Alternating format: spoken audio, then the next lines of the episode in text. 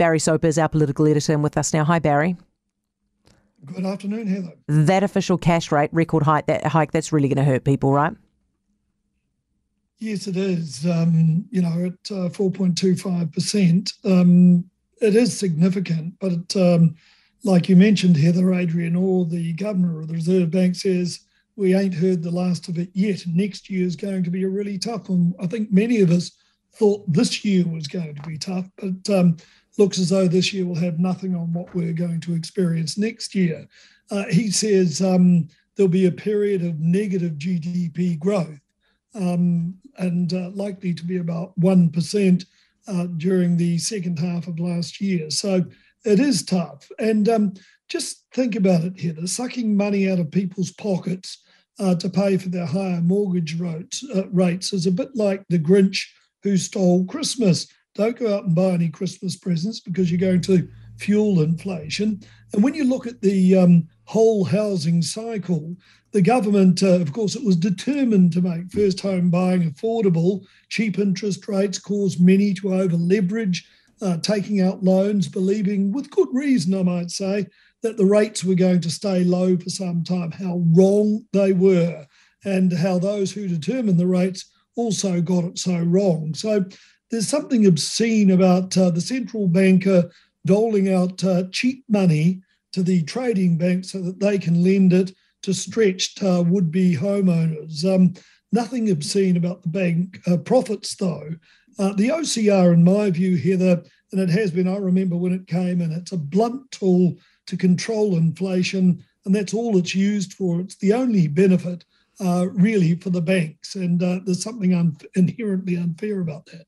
Barry, what about Megan Woods this morning on Mike Hosking's show blaming the farmers for the coastal and geothermal waters being in three waters? yeah, look, um, Federated Farmers, when I heard her say that here, that seemed like a convenient excuse for trying to clean up this mess. And I'm not surprised they're angry. And I understand you're going to be talking to them later in your program. Uh, they're angry at being used in this way, in a political way. But that's not unusual for this government. Think about the use of Business New Zealand and that fair pay agreement lead up. And there are many other examples. Um, iwi still, as far as I can see it, still have a binding say, and their influence was justified in Parliament this afternoon by the Three Waters architect, local government minister Nanaia Mahuta. Have a listen to her reply to National's lo- local government spokesman Simon Watts. In terms of who develops Te Mana o Te Wai statements, because this essentially is grounded in holistic concepts of relationships to water bodies, that is why the Water Services Entities Bill ensure that iwi mana whenua are developing these statements. Is it three waters or five? This is about ensuring we have safe drinking water, better envir- environmental uh, outcomes, ensuring that we protect source water, the use of it in whatever form, but also when water gets discharged back to our lakes, rivers, streams, and beaches, we won't end up with no swim notices. I'm still confused, um, but uh, oh, no, know, I can explain that for you, Barry. That is the um, classic case of not answering a question and reading from a pre-prepared statement. Oh, I'm sure there's absolutely a lot of truth in that. Uh, what ACT would argue, and they put out a statement this afternoon, they say that the minister, uh, it's at odds with previous responses as to what Te Mana o Te Wai statements are for. She said for the combined benefit of communities. Now, if they are for the benefit of communities, why then are only a certain number of people in that community allowed a say? And that's Māori, of course. Yeah, that's a fair point. Actually, I'm going to come back to that in just a sec. Barry, um, how on earth do we end up in a situation where we're paying, honestly, eye watering amounts of money into mental health, which I'm happy about, but then getting absolutely no outcome when it comes to beds? That's crazy, isn't it?